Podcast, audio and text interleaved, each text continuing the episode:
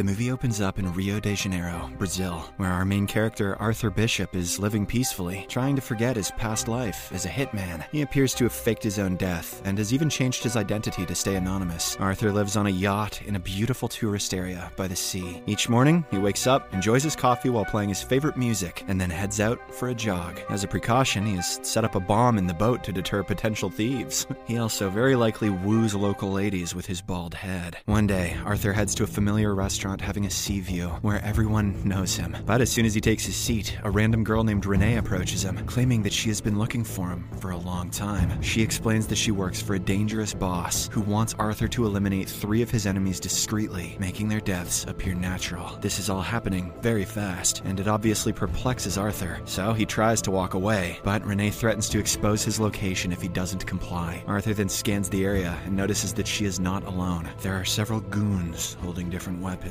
When Renee tries to take a picture of him, he quickly snaps a photo of her instead, catching her off guard. Celebrities should do that more often. Things escalate, and the girl pulls out a gun. But before she can use it, Arthur pushes the table towards her, restricting her movement. All the goons also attack Arthur at the same time, but since he is the protagonist, he beats them all without even breaking a sweat. Feeling outnumbered, he then seizes an opportunity to escape by jumping on the roof of a passing sky tram. God damn, that escalated fast. However, Renee and her men follow suit, trying to shoot him from inside the tram. Renee even attempts to climb up to him, but before she can do so, Arthur decides to make a daring jump onto the back of a hand glider to successfully evade his pursuers. When night falls, he returns to his boat, only to find suspicious men inspecting it. This prompts him to activate the bombs he had strategically placed for emergencies. As a result, the expensive yacht explodes, and the threats are immediately nullified. Afterward, Arthur proceeds to an old container where he stashes his weapons and tools, including forged passports and mobile phones. He then takes some money with him and relocates to a secluded island in Thailand. There, he reunites with his friend Mai, who generously allows him to stay in his old hut, which had been untouched for years. After Mai leaves, Arthur enters his room and opens a part of the wooden floor, beneath which he had hidden more weapons and tools. Determined to protect himself and find out more about Renee, he begins investigating her through a secret system. Soon, he uploads Renee's picture he clicked earlier and uncovers her ties to a dangerous criminal named Crane, someone with whom Arthur has a dark history. The following day, a beautiful woman named Gina enters Mai's beach resort, seeking first aid supplies for her bruises. Mai notices the injuries and inquires about them, but Gina doesn't say a word and leaves. That night, Mai hears screams coming from a nearby boat and witnesses Gina being violently mistreated by a man called Frank. Goddamn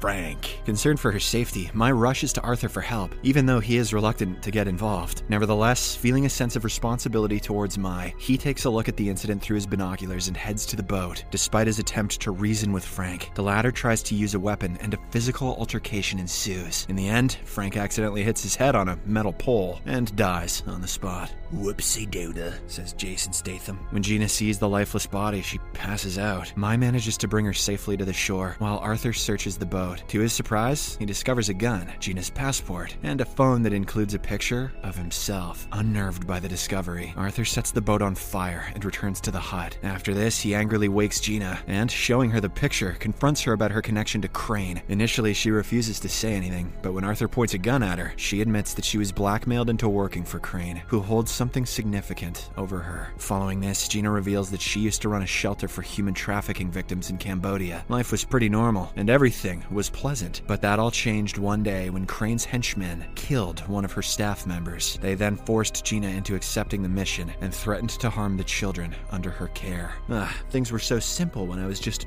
trafficking humans. The next day, Arthur notices a boat nearby with some men observing the shore. He suspects that they must be sent by Crane to keep an eye on Gina's mission. To throw them off, Arthur and Gina pretend to be a couple by engaging in traditional Thai customs. As the evening progresses, Gina apologizes to Arthur for entangling him in her dangerous predicament. At the same time, Arthur shares his own painful history, revealing that he was once an orphan sold to a gangster who trained child soldiers. He mentions that Crane was with him during those dark times, and they were very close to each other. However, when the going got tough, Arthur fled the scene, leaving his friend behind. Arthur believes that this is the reason why Crane is trying to exact revenge on him. As the two continue sharing their life stories, their bond grows stronger, and they end up boning hard. After reassuring Gina of her safety, Arthur reveals his plan to take down Crane and promises not to carry out the three kills as demanded. Instead, he intends to eliminate Crane himself. In a heartfelt gesture, he gives Gina his father's watch, a precious memory from his past, and asks her to take care of it till he returns. However, their plans take a sudden turn when a group of policemen suddenly arrive at the beach, and one of them is identified as Crane's man. Arthur tries to fight them off, but this time he's overpowered, and Gina is eventually abducted. To save her, he agrees to meet with Crane, and they finally come face to face after all these years. The bad guy then gives Arthur a daunting ultimatum. To free Gina, he must execute three kills while making them appear natural. The first target is Krill, a notorious arms dealer imprisoned in Malaysia under tight security. To prepare, Arthur obtains explosives disguised as chewing gum, shark repellent in a skin cream tin, and a hidden capsule in a cigarette. He also creates a fake ID and adopts the guise of a wanted criminal. Afterwards, as he walks on the streets of Malaysia, the police officers take him into custody and send him to prison. Once inside the Malaysian prison, Arthur gathers intel on Krill and discovers that his henchmen constantly shadow him due to the numerous threats on his life. Arthur cleverly steals a knife from a prisoner during lunchtime and later intervenes when a former henchman attempts to assassinate Krill, saving his life. Why didn't he just let him die and say he did it? Impressed by his actions, Krill invites him to dinner, agreeing to leave his men outside. Arthur takes full advantage of this opportunity and executes Krill. He then stages the whole thing as if the man committed the unthinkable. To escape, Arthur distracts Krill's men, telling them not to disturb Krill as he's praying. He then turns on the security alarm and creates a hole in the prison wall with the explosive gum he brought. He also swallows the tracking pill given by Crane and uses shark repellent to jump into the water unnoticed. After successfully evading capture, he rejoins Crane's men on a fishing boat, who were waiting for his arrival in the middle of the ocean. One day and two to go, chaps. In the next scene, Crane provides video proof of Gina's safety and assigns the next target, Adrian Cook, a human trafficker in Australia. He also provides him a time limit of 36 hours to eliminate the target. Without wasting any time, Arthur conducts thorough surveillance and learns that Cook's penthouse is heavily fortified, except for a cantilever pool extending over the streets. Arthur then devises a plan to infiltrate Cook's penthouse from below. For this, he disguises himself as a millionaire and schedules a meeting with the realtor of the building. Arthur pretends that he is interested in buying an apartment, which is right below Cook's penthouse, and when the realtor is distracted, he makes a copy of the keys. The following day,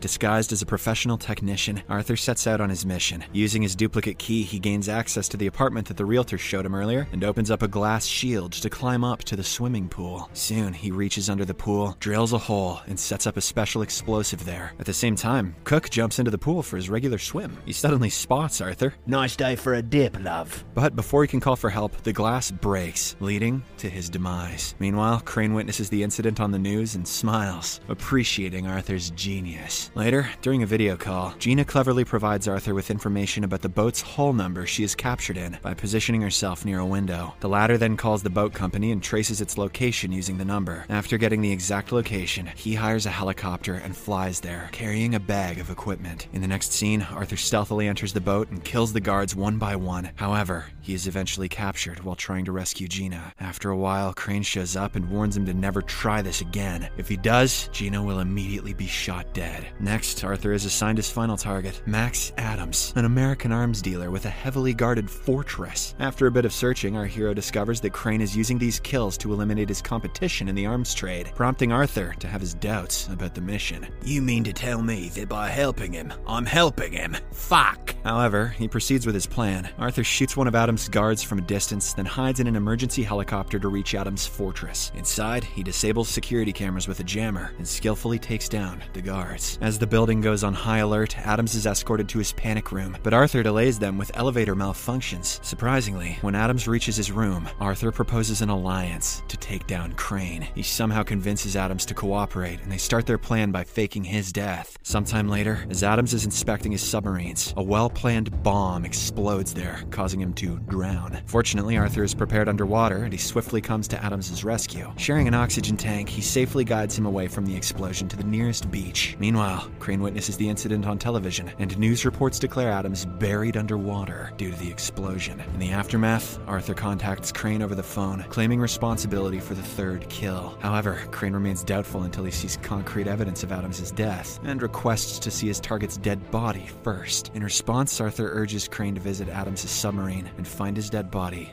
there, eager to confirm the kill. Crane orders his men to locate Adams' body and to take care of Arthur once and for all. Arthur sets up a series of lethal traps as Crane's henchmen descend one by one. They find themselves falling into the cunningly laid traps or becoming victims of Arthur's stealthy approach. With each passing moment, Crane becomes increasingly aware that Arthur poses a significant threat to his plans. Realizing that he is the next target, Crane resorts to using Gina as bait, placing her outside on the boat to lure Arthur. As our hero approaches underwater, he notices Gina standing near the helipad. He then launches a ruthless assault on Crane's guards, killing them one by one. Gina also tries to help, but becomes injured during the scuffle. Seeing this, Arthur quickly secures her in an emergency release pod to ensure her safety. After this, he deftly eliminates all of Crane's henchmen and finally confronts him in a brutal hand to hand showdown. Realizing that all of his men are dead, Crane quickly activates the bomb in the boat. Following this, a tense fight ensues between the two, but Arthur quickly gains the upper hand and binds Crane to the boat with an anchor chain. However, just after a few seconds, the boat